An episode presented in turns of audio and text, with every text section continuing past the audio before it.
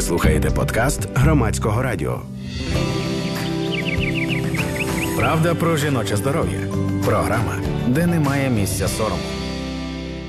У прямому ефірі на хвилях громадського радіо Правда про жіноче здоров'я. Я її ведуча Анастасія Багаліка. За звукорежисерським пультом мені сьогодні допомагатиме Євген Глібов. І Ми у прямому ефірі, щоб говорити з вами на таку тему сьогодні. Тема у нас одна, але е, під тем у ній кілька. Ми будемо говорити про захворювання, з якими стикаються жінки. Це ендометріоз, полікістоз яєчників, міома матки.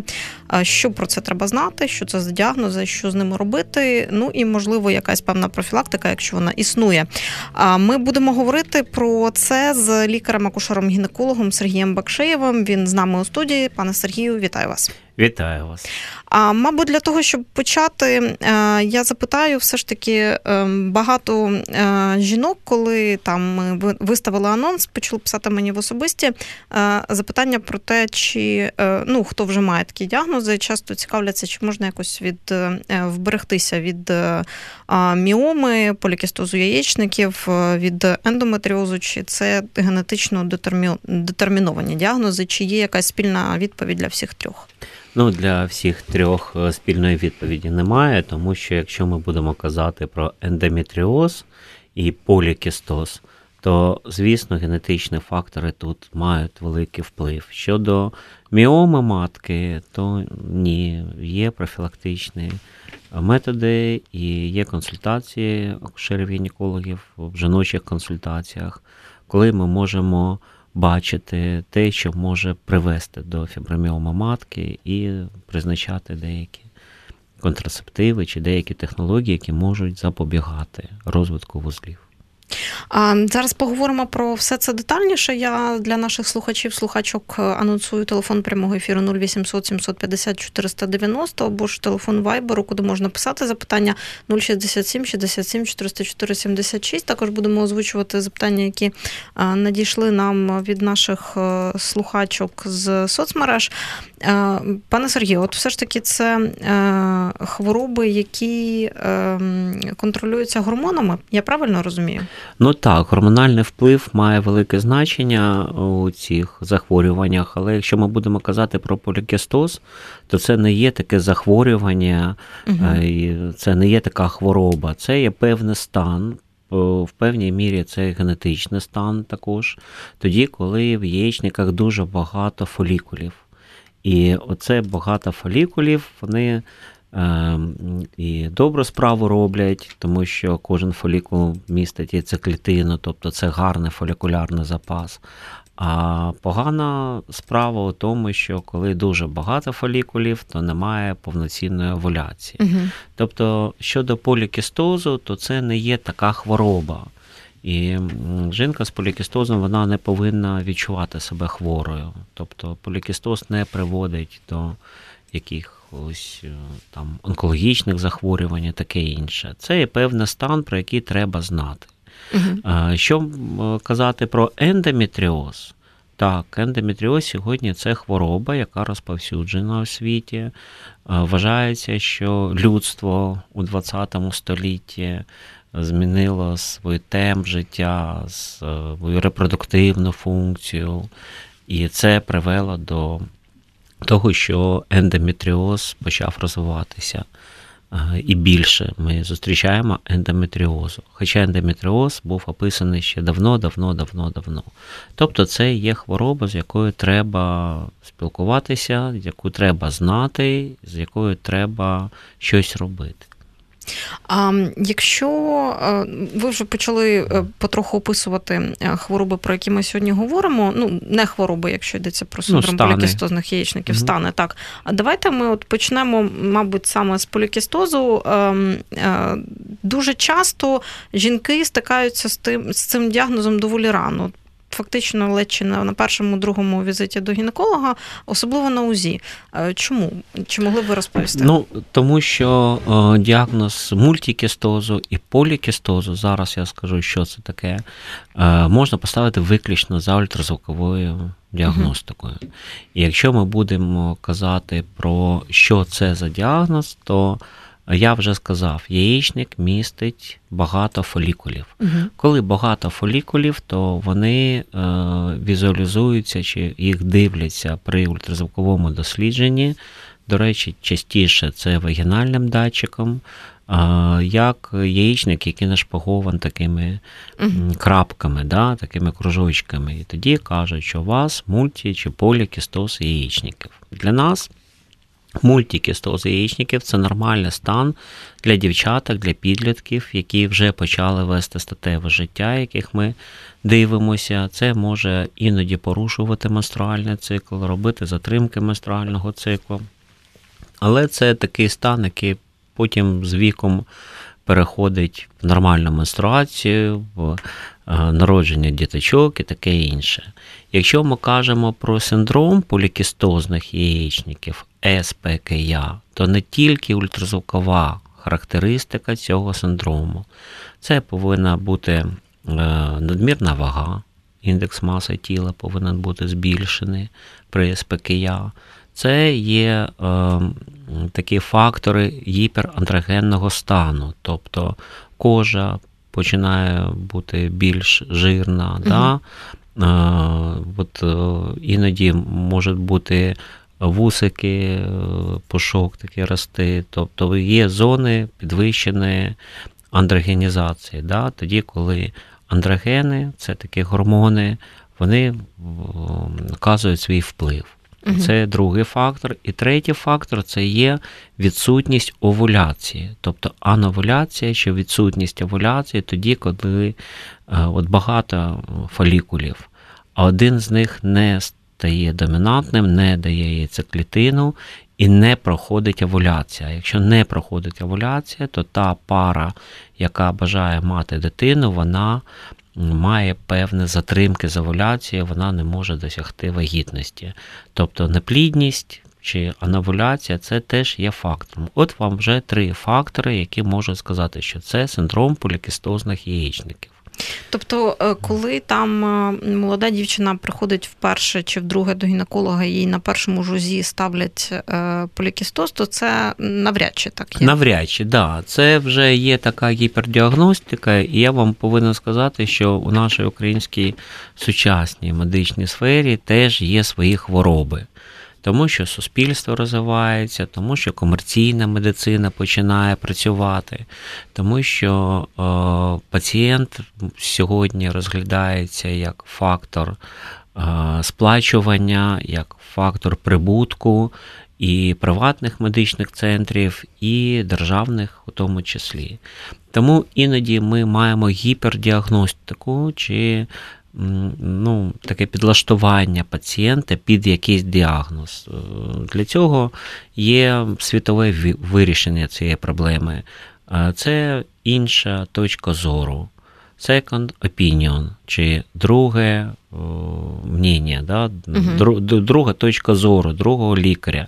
Якщо вам з будь-якої причини ставлять якийсь діагноз при першому прийомі, ви завжди можете проконсультуватися з іншими лікарями, прийти в іншу жіночу консультацію, показати це УЗД. І тоді ви будете вирішувати, наскільки цей діагноз правильний. Бо різні лікарі вони мають різну точку зору. Іноді одні кажуть оперувати, іноді кажуть, не треба оперувати, да, наприклад. Тобто є різні стратегії. Щодо полікістозу, це дуже частий приклад, коли при першому візиті зразу ставлять діагноз полікістоз. А те, що ставлять діагноз полікістоз, це таке, а лякають людину лякають цю дівчинку, чи підлітка, чи молоду жінку, тим, що вона не буде мати дітей, що її потрібно оперувати, що її потрібно лікувати і таке інше. Це не є зовсім правильною тактикою. Правильна тактика все ж таки обстеження. Декілька менструальних циклів ми можемо поробити ультразвукове дослідження, побачити, є овуляція, нема овуляції, здати аналізи на гормони, наприклад, пройти консультацію гінеколога-ендокринолога чи подивитися різними спеціалістами з УЗД, і тоді вже вирішувати, чи е, потрібна вагітність сьогодні, і потрібно стимулювати овуляцію, наприклад. Чи плани по вагітності в нас сьогодні не стоять, і тоді нам потрібно регулювати менструальний цикл. До речі, так ми вирішуємо питання. А, От якраз історія, яку нам ну як історія запитання, яку нам написала одна наша слухачка в під е, в продовження анонсу, звучить так: у 18 років гінеколог зробив мені ОЗД обстеження і сказав, що у мене полікістоз і мені краще народити. Що він мав на увазі? Ну тобто, це е, про що йдеться? Про те, що якщо там у жінки синдром полікістозних яєчників, то з часом в неї буде все менше шансів народити дитину, чи що? Ні, е, це є такі міфи, які і в нас в лікарів. Лікарів до селі живуть. Uh-huh. Да? Я вам повинен сказати так. Ну от я завжди кажу: положництво 21 століття, а ми вже прожили четверть, uh-huh. майже четверть, 21 рік, майже четверть нового століття воно зовсім інше, ніж положництво ХХ століття. Я вже не кажу про 19-18. І гінекологія і сучасна гінекологія 21 століття, вона теж вже зовсім інша, тому що якість життя інше, люди інші, ми іншою е, живемо в іншому світі, практично, правильно? Тому і процеси фізіологічні теж змінюються. Так от те, що жінка повинна з полікістозом народити негайно і він прийде самостійно, це 19 і початок 20 століття. Тоді, Такі уявлення були тоді? Такі, такі були уявлення. Е, полікістоз е, має більше е, все ж таки генетичних факторів. І якщо ви народилися з такими яєчниками, які містять дуже-дуже дуже багато яйцеклітин, то пологи цю ситуацію не зміняють. Угу. Пологи є фактором, проміжком да, між фактором полікістозу. От так, як і з ендометріозом ми потім будемо казати. Е, суттєво не змінюється картина, якщо він є вже розповсюджений. То те ж саме з полікістозом. Тому, якщо перед вами стоять репродуктивні плани, то цим потрібні займатися. І ви, і ваша родина, і лікарі. А якщо перед вами зараз репродуктивні плани не стоять, то не може бути дитина народжена для того, щоб ви були здорові чи не здорові. Розумієте? Це говорить в ефірі програми Правда про жіноче здоров'я, лікар акушер гінеколог Сергій Бакшеєв. Я нагадаю, що сьогодні ми говоримо про такі три три захворювання, з якими стикаються жінки: це ендометріоз, полікістоз яєчників, міома матки. Наразі ми вже в продовжуємо говорити певний час про полікістоз яєчників. Хотіла ще запитати, пане Сергію, от е, які можливо не те, що симптоми, дискомфорт, якісь ознаки, на які варто звернути увагу, якщо там жінка йде до гінеколога і має якісь там сумніви або е, здогадки, що з нею щось не так. Якщо йдеться про полікістоз яєчників, то це що? Ну ніяких. Взагалі От виключно виключно менструальний цикл, який може бути дискоординований, угу.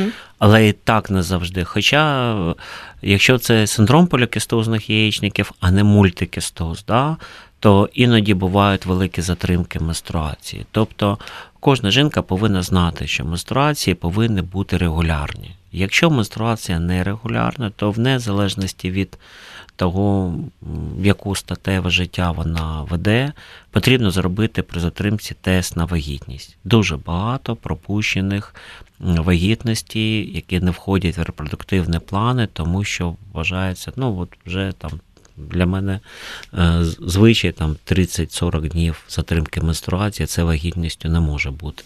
Три дні затримки треба робити тест на вагітність. Якщо тест на вагітність відмінний, тобто там одна риска, то тоді потрібно зробити ультразвукове дослідження.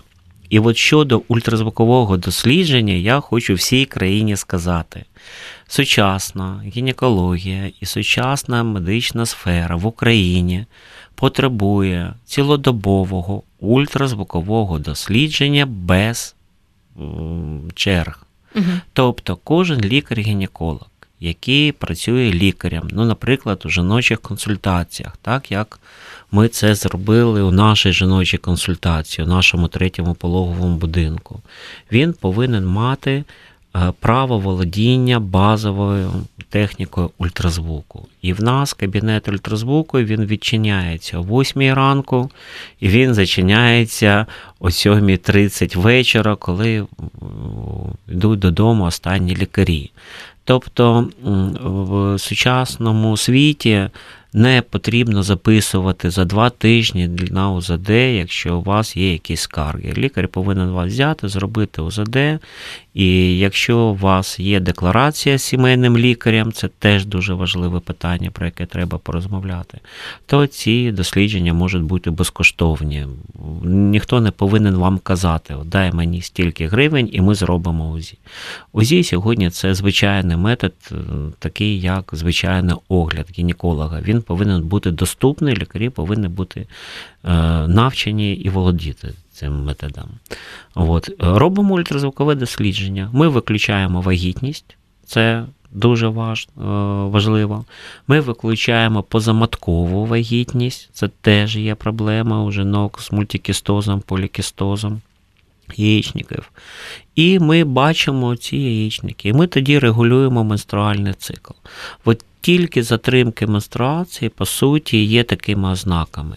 Ще є одна ознака, е, яка називається гіперандрогенія, тобто підвищений вплив андрогенних гормонів у жінок.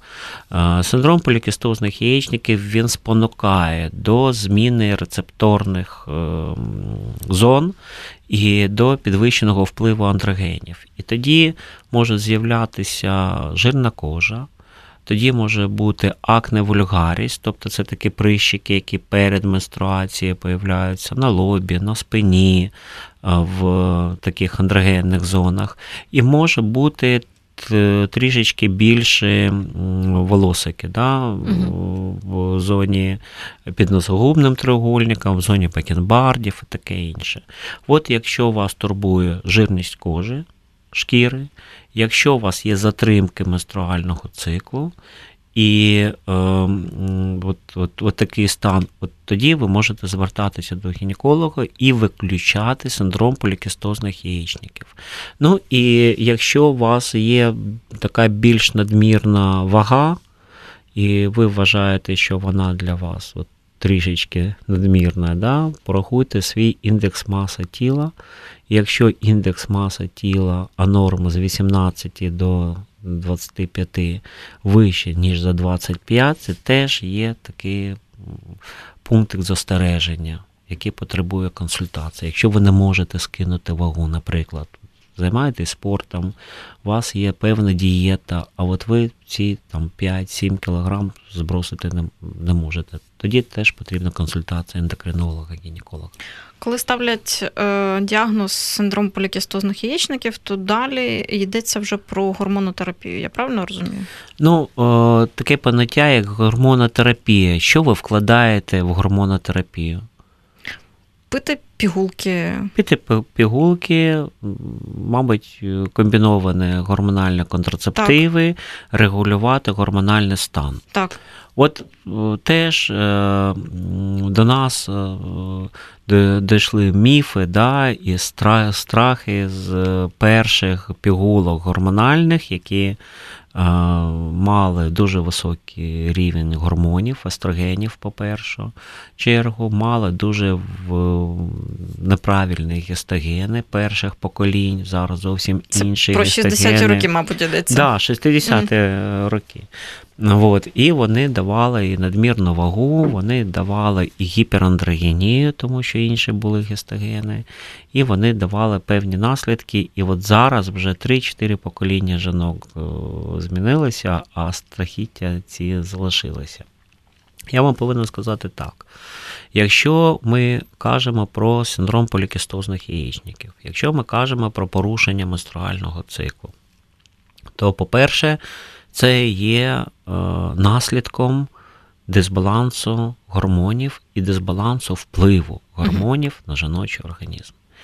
І цукром, кофе, е, кавою чи вином ми цей дисбаланс не зможемо регулювати. Тобто потрібно призначати регулюючу терапію, яка буде впливати на взаємовідносини да, на гормональний баланс, на взаємовідносини між естрогенами і прогестеронами в жіночому організмі, і впливати на андрогени також. Угу. Але призначення цієї терапії це не завжди гормони. Ми повинні регулювати гормональний баланс. А це може бути препарати, які, наприклад, зменшують е, рецепторні поля андрогенів і покращується кожа, покращується шкіра, е, зменшується гіперандрогенний стан, е, уходять ці вугрева хвороба, да, ці прищики і нормалізується менструальний цикл. Іноді ми можемо дати замісну терапію гормональну, яка теж буде нормалізувати гормонально е, вплив е, і покращити менструальний цикл. Тобто не завжди це гормони. Але якщо ми кажемо про сучасну гормональну терапію, то в першу чергу це комбіновані гормональні контрацептиви. Тут треба сказати, що Україна має сьогодні повний спектр найсучасних препаратів, які застосовуються і в Європі, і у Сполучених Штатах Америки. В Європі і в Сполучених Штатах Америки трішечки різні концепції застосування, трішки різні препарати, бо це різні ринки.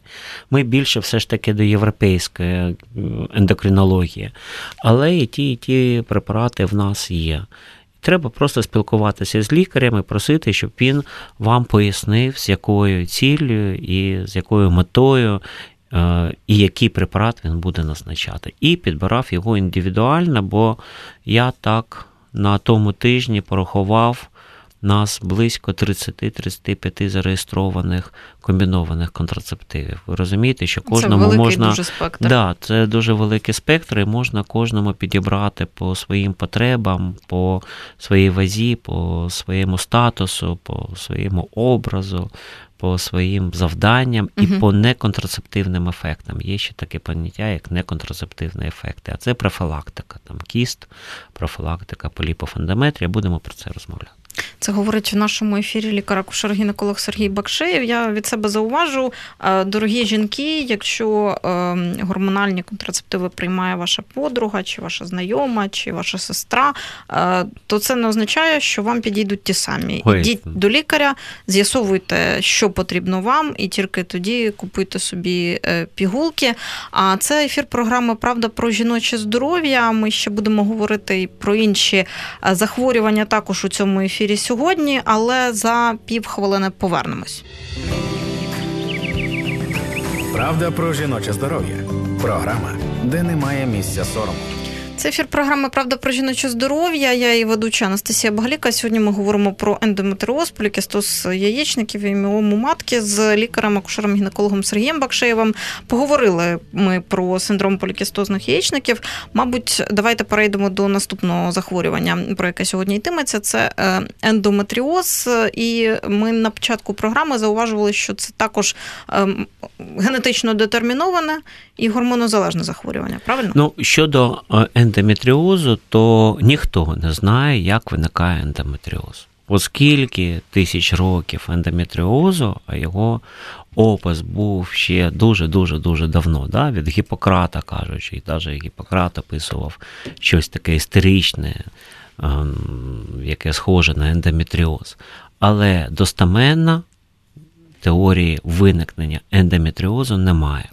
Що таке ендометріоз? Ендометрій це такий шар, який у порожненні матки розташований, uh до якого прикріплюється вагітність. Тобто, якщо жінка вагітна, то е, этот ендометрій він. Е, виконує функцію зберігання вагітності і розвитку вагітності до там 6-7 тижня. Якщо ендометрій дуже тонкий, Ну, наприклад, норма ендометрія з 8 до 12 мм. Угу. Якщо він там 5-6 мм, то вагітність, якщо вона і виникає, вона не може імплантуватися, вона не може прикріпитися до стінки матки. Тоді ну, практично ми маємо невиношування вагітності. Угу. Тобто ендометрій повинен бути. Але ендометрій це та залоза, да, той шар, який повинен бути виключно в порожненні матки. Якщо він якось, ніхто не знає як, мігрує в інші структури, в черевну порожнину, в маткові труби, прикріплюється на шийку матки, чи попадає у вагіну піхву і там прикріпляється, він починає е, працювати як цикл, давати менструальне кровотечі, але не в порожнині матки. І це є ендометріоз. Чому це виникає? Ну, кажуть так, що іноді переривання вагітності а, приводить до того, що ендометрія якось попадає в заброс, заброс в маткові труби. Що іноді з якихось причин ці ендометріальні клітини можуть мігрувати і попадати в черевну порожнину. Але по-справжньому, от у сучасному світі, у 21 столітті, хоча і вивчили ендометріоз як захворювання, повчилися його діагностувати і лікувати, ніхто не знає, чому це виникає. Тому і генетична теорія це теж є трошки така, знаєте, е, теорія для того, щоб ми трошки поспілкувалися і сказали, що ну да, це генетика, бо ми не знаємо причини достеменно.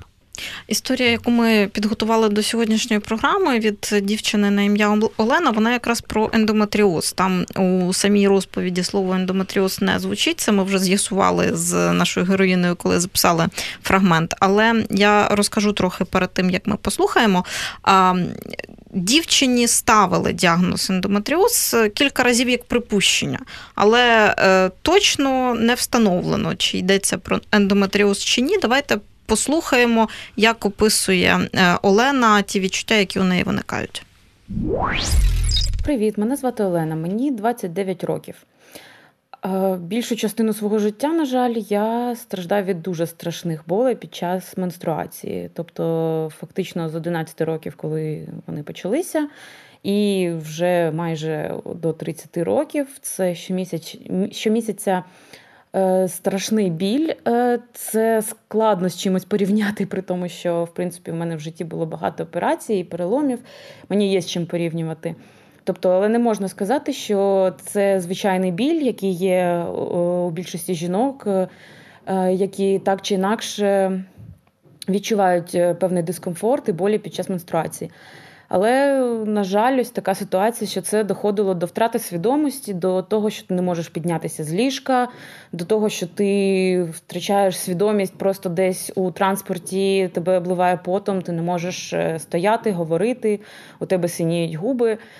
І це відбувалося е, протязі, протягом е, десь 16 років із початку е, менструації. При цьому лікарі не кажуть, що є якась насправді проблема. Усі аналізи, УЗІ, вони розповідають, що все добре, у тебе все добре, народжуй, народжуй. Значу, що дітей у мене поки що немає. І зазвичай також присутня ця риторика народиш стане легше. Але як показує практика, і мої знайомі, деякі, які до народження першої дитини не мали якихось проблем особливих під час менструації, після народження дитини також у них почалися болі під час е, е, менструації. Тому якогось лікування ніколи ніхто не призначав, хоча я регулярно відвідую гінеколога і намагаюся тримати цю ситуацію під контролем. Мені дуже довгий час моя гінекологиня радила почати приймати гормональні контрацептиви для того, щоб е, якось налагодити цю ситуацію. Я їй не особливо вірила, що це може допомогти, але згодом, вже після дуже серйозної ситуації, коли фактично потрапила до роддому до пологового будинку з е, страшними болями, болями, і вже коли. В принципі, нікуди не можна було вже відступати. Я погодилася почати приймати Ярину. Ярина плюс такі ліки є. І мені, в принципі, це насправді трохи допомогло, тому що принаймні тепер під час менструації я можу випивати не 5 пачок знеболюючого, а мені вистачає декількох таблеток, е, щоб все-таки біль приборкати, тому що Раніше це доходило до того, що в мене була, було навіть фактично передозування знеболювальними, тому що вони просто не допомагали. І ще й від цього страждало здоров'я. А Ось така історія, така ситуація. Наразі я приймаю ці таблетки. Трохи стало легше, хоча я розумію, що все одно ці болі не є нормальними для в широкому розумінні. Але є страх того, що коли я їх припиню е, пити, то це стане ще гірше і знову повернеться такі самі е, жахливі цикли, коли ще, крім того, що дуже важко проходить е, сам цикл менструальний під час е, ПМС, е, під час овуляції болі можуть бути, болить усе фактично тіло. Тобто але якогось рішення такого чіткого жод, жоден лікар, жодна лікарка мені так і не надали. Тобто, або народиш мене, або приготуйся страждати все життя, або не прокидуйся. Тобто, ось така ситуація. Правда про жіноче здоров'я. Програма, де немає місця сорому. Повертаємось у прямий ефір. Говоримо сьогодні про ендометріоз, полікістоз яєчників міому матки. І історія, яку ми почули у ефірі, вона про ендометріоз. Так пропускає наша героїня, дівчина на ім'я Олена, яка вирішила поділитися тим, що з нею відбувається. Я нагадаю, що в нашій студії лікар-акушер-гінеколог Сергій Бакшеєв. Пане Сергію, справді схоже на симптоми ендометріозу? Зовсім не схоже. Ні? От зовсім не схоже, але дуже показова історія яка каже, що е, світ е, гінекології змінився, а іноді лікарі ні. Тому я всіх запрошую в нашу жіночу консультацію третього пологового будинку, якщо це можна казати. Якщо у вас є декларація сімейним лікарем, то ми вас проконсультуємо з таких питань завжди безкоштовно. Тому що дивіться, оця історія це. Предменструальний синдром і предменструальне дистрофічне розстройство, розлади. Угу. Тобто це більш типова ситуація для вираженого предменструального синдрому. Ми про нього не будемо сьогодні казати, бо це дуже велика тема і така обширна. Але е, для ендометріоза характерна біль до настання менструації і значне полегшення перший другий день менструації. Тому що сама філософія цього захворювання це е, ріст ендометрія, які розташовані в інших да, uh зонах, ніж порожнина матки, і тоді ендометрій збільшується і дає біль. А з першим днем менструації він відторгається і біль проходить. Тобто, якщо ви маєте страждання за декілька днів до менструації, маєте такий стан не дуже гарний за декілька днів до менструації, а з менструацією вам стає легше, то це є підозра на ендометріоз.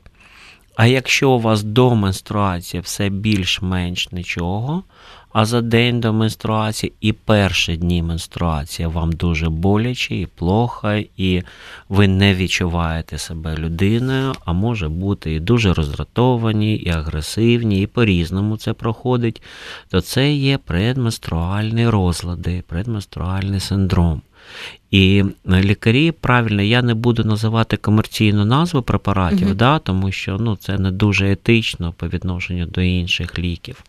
Але правильно був назначений препарат щодо своїх компонентів, і тому стало легше. Він сучасний, там невелика доза естрогенів, і препарат був назначений з правильним гістогеном, дроспіріноном і фолієвою кислотою.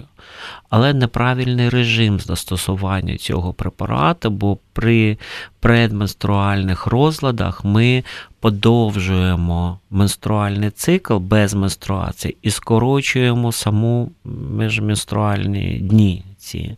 Тому є препарати у режимі 24 плюс 4, а не 21 плюс 7. І якщо ця пацієнтка захоче проконсультуватися, можна її онлайн проконсультувати, не обов'язково приїжджати на прийом. Можна змінювати режим прийому комбінованих контрацептивів так, що вона за 2-3 місяці буде почувати себе нормально. Тобто, це. Скоріш за все, це не ендометріоїдна історія. Але ця історія показова, тому що лікарі кажуть, народиш пройде. Ні, не пройде. Ну, це твоя судьба. Знаєте, як казали раніше, і в муках своїх ти повинна народжувати дітей своїх. А з'явилася підуральна анестезія, і можна народити без мук. От треба підбирати сучасний препарати, сучасні контрацептиви. І ми е, до перерви ви сказали золоту фразу, яку я завжди своїм пацієнткам повторюю. Якщо комбінована контрацепція ідеально підходить до вашої подруги, вона зовсім не може підходити до вас. Це треба підбирати, треба враховувати і режими, і дози, і ті ліки, які ми застосовуємо. Але ви бачите, що гормональна терапія їй допомогла. Не зовсім, да? не повністю, тому що не дуже Некоректний режим. Не дуже коректний режим. Ну, правильно назначено, але можна ще краще. Але вже на відсотків на 70 вона допомогла. От треба ще додавити це, ці 30% режимом, і тоді вона буде себе почувати гарно. А якщо ми говоримо про ендометріоз, то е, те, що ви сказали, біль перед місячними значне полегшення з їхнім настанням, а е, кровотечі раптові. І кровотечі можуть бути, але при ендометріозі е, кровотечі будуть перед менструацією і під час менструації, угу. там, де розташовані е, зони ендометріозу. І якщо, наприклад, ці зони розташовані на шийці матки, так, чи на піхві, да, на бокових стінках, то ця кровотеча буде видна. Ну, і жінка побачить, чи мажущі якісь виділені, чи кров'яністі більше більні.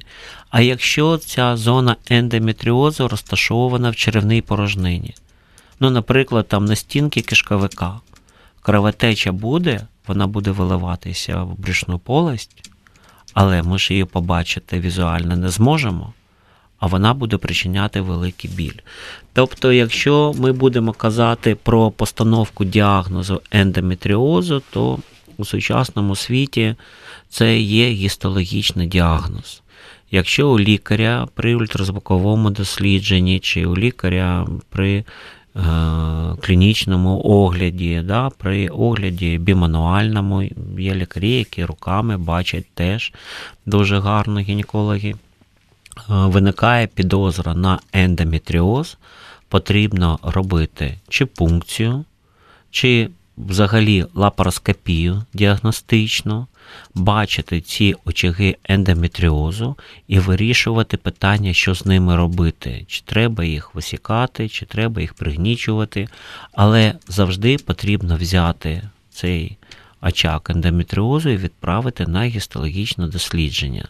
І тоді ми будемо бачити, що в черевній порожнині є ендометрій, який гістологічно підтверджений, і це вже є діагнозом ну, на Якщо не на все життя, то на ближайше 15-20 років, бо кожні 5-7 років світ змінюється медичний, і ми отримуємо якісь нові ліки, нові стратегії. Але я не думаю, що в ближайші 20 років кардинально ми зможемо побороти ендометріоз. Неправда, що ендометріоз видно на УЗД? І правда, і неправда. Ну, правда у тому, що сучасне УЗД це не УЗД початку ХХ угу. століття. Якщо ми будемо казати про сучасні технології ультразвуку і сучасні апарати, от останніх там 3-5 років, то е, вже не потрібно робити МРТ і КТ. От сучасні ультразвукові апарати, вони по своїй якісті зображення і по своїй якісті постановки діагноза, вони е, конкурують угу. з МРТ і КТ. Тобто ви бачите, який рівень ультразвукового дослідження. Це правда. Скільки таких апаратів в Україні у приватних чи у державних центрів? Небагато. Це інше питання. Небагато.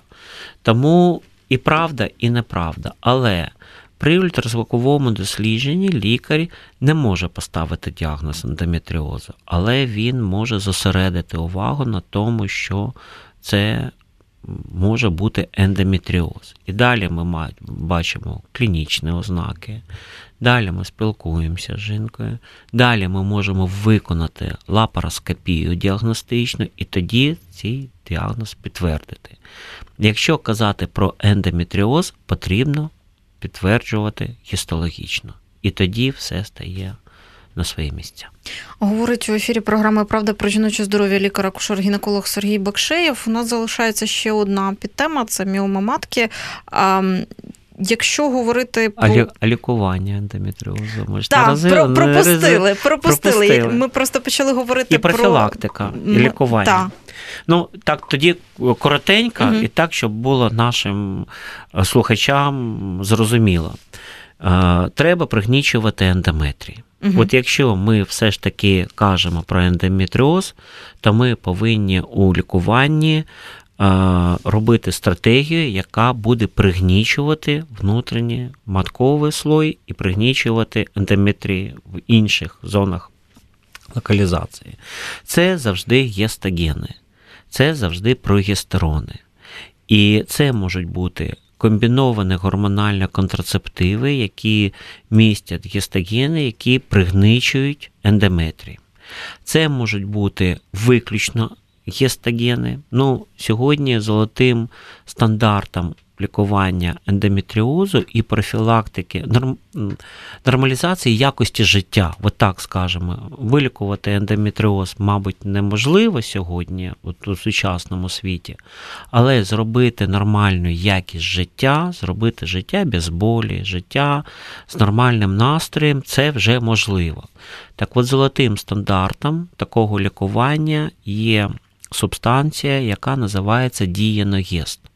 Тут нема конфліктів інтересів, бо дієногест це міжнародна назва. І дієногест входить і у комбіновані гормональні контрацептиви. Дієноєст є монопрепаратом, які е, там під різними назвами uh він застосовується, не буду їх називати, але які жінка приймає і в неї покращується якість життя. uh Це щодо такої найбільш м'якої терапії. Далі ми можемо виключити менструальний цикл пливовими препаратами на яєчники, тобто ввести у стан ну не клімаксу, штучного. а штучного, ну, штучної монопаузи, угу. так скажемо, при, пригнічувати ці очаги там на три місяці, на півроку, на рік, угу. таке інше. Теж є препарати, не буду називати, їх, які це роблять. Але це теж псує якість життя, бо з'являються приливи, з'являються роздратування, тобто це вже інша сфера лікування ендометріозу.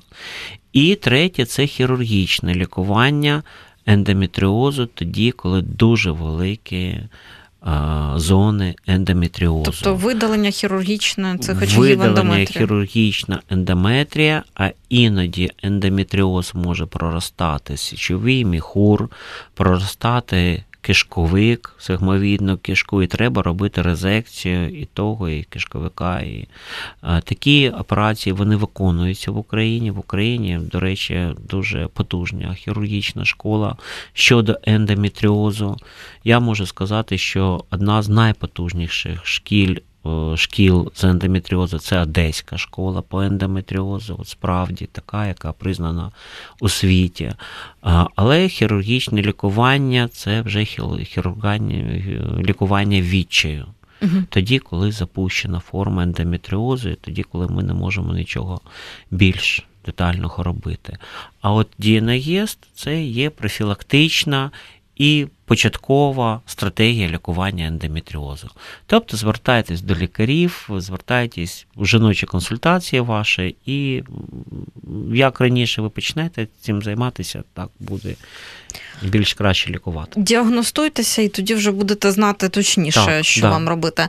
Якщо говорити про міому, то е, це захворювання, яке е, воно не пов'язане з гормонами, правильно я розумію?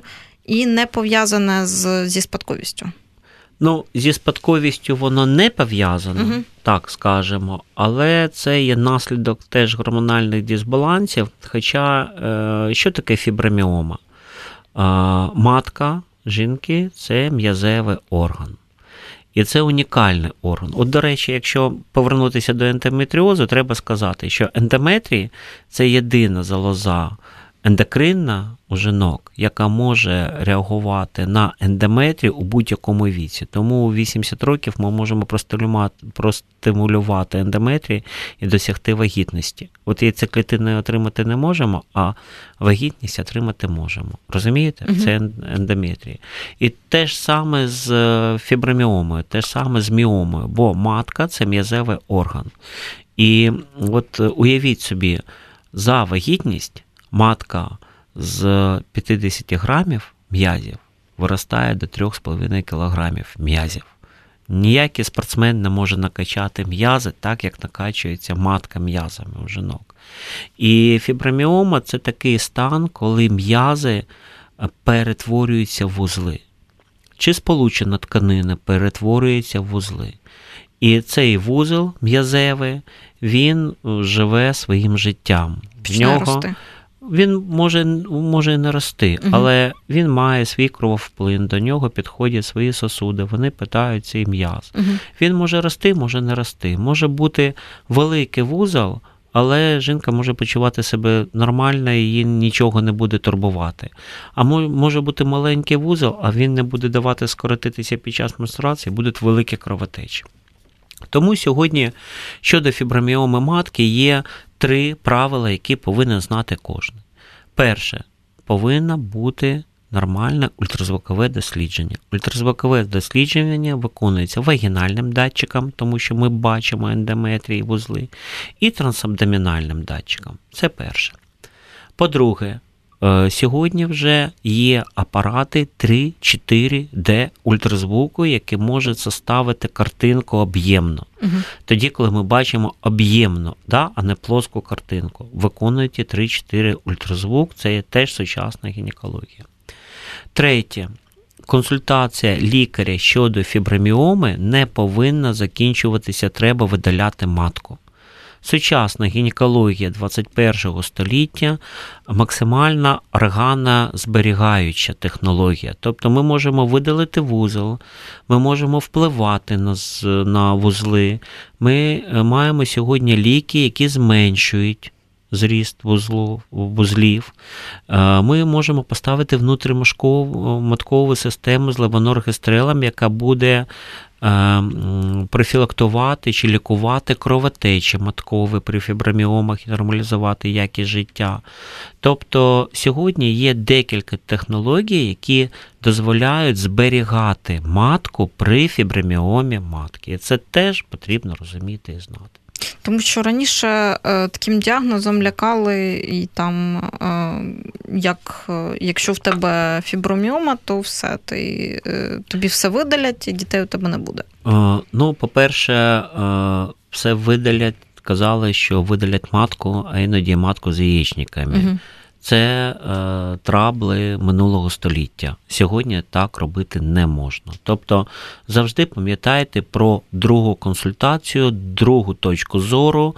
І якщо вам кажуть, що вам потрібно оперувати і видаляти матку, а іноді, от ми в місті Києві зустрічаємо такі випадки, коли там фіброміома 6-7 тижнів, ну начебто, а кажуть, вам потрібно все видаляти. А нічого не потрібно видаляти. Потрібно прилікувати і зробити так, щоб був нормальна якість життя. 6-7 тижнів це маленька, правильно? Це маленька, да. А, а іноді буває великий вузол, ми його видаляємо, і матка стає на місці. Тобто з фіброміомою немає такого рішення для всіх. Воно повинно бути індивідуальним. А для того, щоб воно повинно було бути індивідуальним, потрібна консультація деяких фахівців, не завжди одного фахівця. Говорить в нашій студії наш гість, лікар-акушер-гінеколог Сергій Бакшеєв. Дякую вам за цю розмову. Ми одразу пройшлися по трьох захворюваннях, про які говорили сьогодні. Це міома матки, ендометроз, полікістоз яєчників. І це була програма Правда про жіноче здоров'я. Я її ведуча Анастасія Багаліка. Нагадаю, що наступного разу у прямому ефірі ми будемо вже в наступному місяці, в червні, 2 числа. А цю програму ви зможете послухати у ефірі громадського радіо ще раз у запису. Прощаюсь на сьогодні. Слухайте, думайте.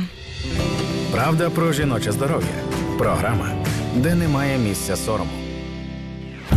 Ви слухали подкаст громадського радіо.